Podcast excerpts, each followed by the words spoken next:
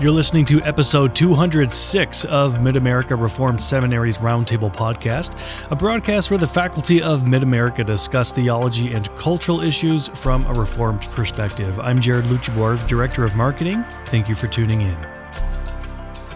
Well, I'm here for one final time with 2007 alumnus of Mid America Reformed Seminary, Pastor Nick Lamme, uh, to speak on the blasphemy of the Holy Spirit. Nick, thanks for joining me. I've really been uh, enlightened and appreciated your take uh, on Matthew 12 and this doctrine. Thanks for joining me. Well, thanks for having me, Jared. So, in this third episode, I want to hear from you some implications and application. We can uh, think of the blasphemy of the Holy Spirit, and many things can come to mind. But I want to hear you address how we as the church today can identify where this blasphemy takes place, mm. particularly in false teachers, um, what this means for the laity, what this means for pastors. But let's let's focus firstly on identifying false teachers. How how does the correct understanding of the blasphemy of the Holy Spirit help us in differentiating orthodoxy from from heresy, really? Yeah, and I want to be really careful because I don't think that the blasphemy of the spirit encompasses all sort all false teaching, right? All things that may be wrong or unbiblical. A person could have any number of very misguided ideas about the te- what the scripture teaches, but not be a heretic or not have committed the blasphemy against the spirit. Though I, I, I want to be careful in that respect and also in in identifying who might have committed this, I think that's also perhaps tricky. But I think the general contours are helpful in, in, the, in that I think the blasphemy of the Spirit is a, again, we've said it's a sin committed by teachers who are exercising authority in the church. But a component of this is that it involves a willful, knowledgeable, and malicious rejecting of Jesus Christ.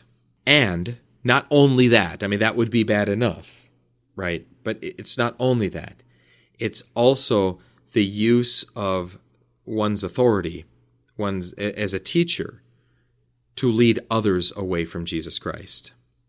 In other words, this is this has to do with the gospel. It strikes right to the heart of who Jesus is and what he's done for sinners and to willfully, knowledgeably, and maliciously draw people away from Christ. I think that that is the heart of this blasphemy. Um, to to cause them to reject the Spirit's testimony of who Jesus is, is to blaspheme the Spirit. And you notice in the in the in the New Testament, part of the blasphemy of the Spirit that Jesus pronounces against the this anathema that Jesus pronounces against the Pharisees is that they're doing this for their own gain.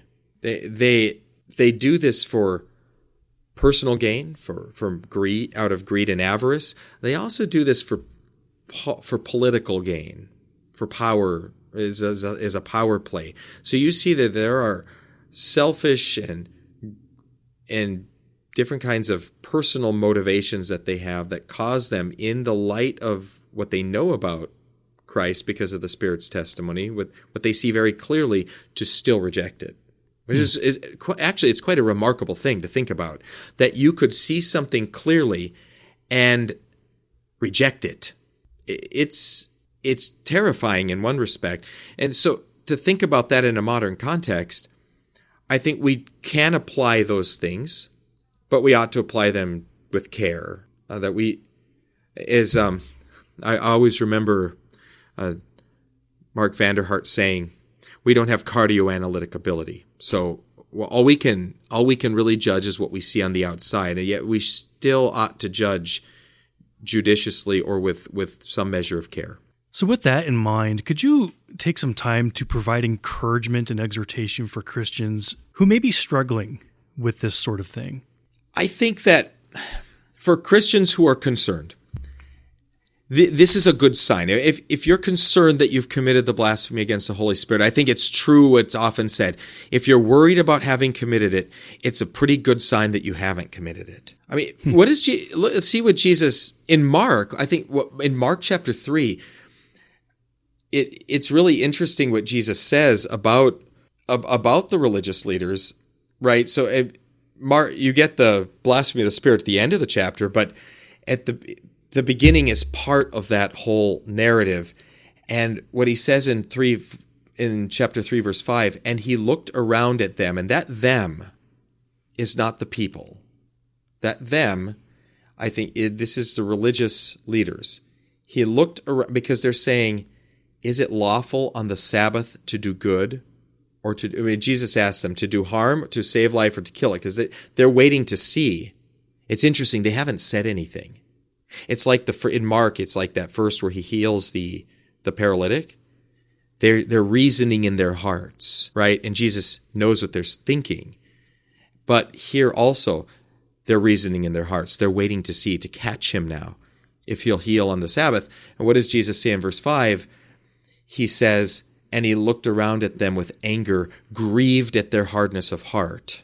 Now, if if you're a Christian who is struggling with sin and you're sitting there going, I have my sin is so grievous to the Lord, my sin is so grievous to me, I'm, and you're worried that you've committed a sin which is beyond the hope of pardon, this is a really good sign that you haven't. It's actually a really good sign that you don't have a hard heart, right? So the hardness of heart is what leads them after Jesus heals a man on the Sabbath, bringing rest to him, right? Heals his withered hand. The hardness of heart leads them to go out and plot how they might destroy him.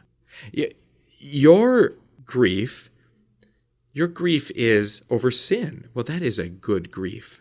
I mean, this is this is a good sign. We ought to be grieved over our sin. We ought to agonize over our sin. And it ought to bring us it ought to bring us that it ought to inconvenience and in in and make us uncomfortable. Not we ought not to feel okay with it.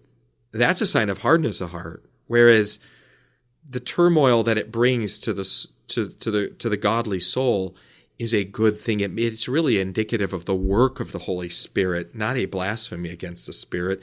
And what, what I think that people, what we need to do, as, especially as pastors, and any Christian really, but especially as pastors, is direct people ever and always to Jesus. That He is more willing to receive us than we are to come. That His grace is sufficient. That it is greater than all our sin. And that there is that, that what he did for us at the cross was to take all of our punishment and to drink the wrath of God down to its, the cup of the wrath of God to its dregs, so that there is not one drop left for you. That there is therefore now no condemnation for those who are in Christ Jesus. Now that is both a call to rest in Christ and it's an encouragement to resist sin.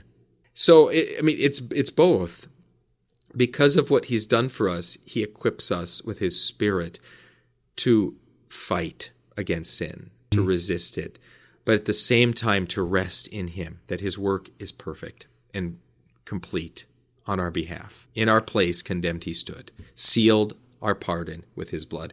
And that, that's that's the message and hope of the gospel. And the encouragement is if you're feeling the weight of sin, it's the Spirit's work calling you to rest in Jesus Christ who bore the weight of your sin for you. Thanks for that mini exhortation. Uh, that was very, very encouraging. Thank you for that. Now, what about what about pastors? Reflect now on how understanding this sin, blaspheming the Holy Spirit, should shape pastoral ministry. First and foremost, it ought to. This this passage weighs heavily on my heart because it's a warning and actually, that's why I think the Lucan version of this is quite interesting because the Lucan version of the blasphemy against the Spirit is in the context not of a proclamate Jesus proclamation against the Pharisees, but of a warning to his disciples. Which you say, well, could the disciples possibly commit it? Well, Judas, you know, maybe, yep. although, you know, I forget which church father, but one of them suggested, well, maybe even Judas could have been restored to repentance. Well, mm. I mean, he was the son of perdition, so likely not. But this is a warning to them don't fear man, who can only kill the body, but fear God, who after killing can also cast into hell. So that's the one whom you should fear. And don't deny the Son of Man. Uh, notice that right before he warns them of the blasphemy against the Spirit, he tells his disciples not to deny the Son of Man before men, not to deny him, or they will be denied before the angels in heaven. I think that that's pretty striking. And then he says, look, all manner of blasphemy will be forgiven men, but not the blasphemy against the Holy Spirit. So I think the context in Luke is really instructive for pastors, for those who actually exercise that prophetic and apostolic call to preach the word, to teach the gospel. Um, that that's a great and high calling. It also comes with a great deal of responsibility that ever and always we should lead people to Christ. And now you say, well, could the other could the apostles have f- committed the blasphemy? Well, that's not really the point. I don't I don't think so. I think the warnings you might say, well, can the elect fully and finally fall away? Well, no, but that doesn't mean the warnings aren't for the elect too. The elect are to warn us, to instruct us, to cause us to be more, to be far more careful, right? To, to, to to to hate sin, to resist it, to to be on our guard, to stay awake and watch and pray. Yep. So yes, they're for us. Well, no, the elect cannot fully and finally fall away. But can the elect fall away? Well, sure. Will they be restored to repentance? I absolutely believe that. But in the meantime, they do great harm and damage to themselves. Okay, so the the the, the warning is also for them to be very careful to know, and as Paul said, I have purpose to know nothing among you but Christ and Him crucified. Well, I think this is a call for pastors to know Christ and Him crucified, and to point those who sit under our instruction, to sit under our teaching, to point them ever and always to Jesus, to be very solicitous to always preach the word, and to be very careful against teaching and preaching which may lead people away from Christ. It's to be on our guard and to know that the only hope is Christ. Thank you for uh, your reflection on this. It's been very enlightening. It's been encouraging to hear. Nick, thank you for uh, taking the time to participate in this podcast. Uh, thanks for having me. It's just been a lot of fun. It was good to refresh my memory and go back over my article and and this topic, which is really so important.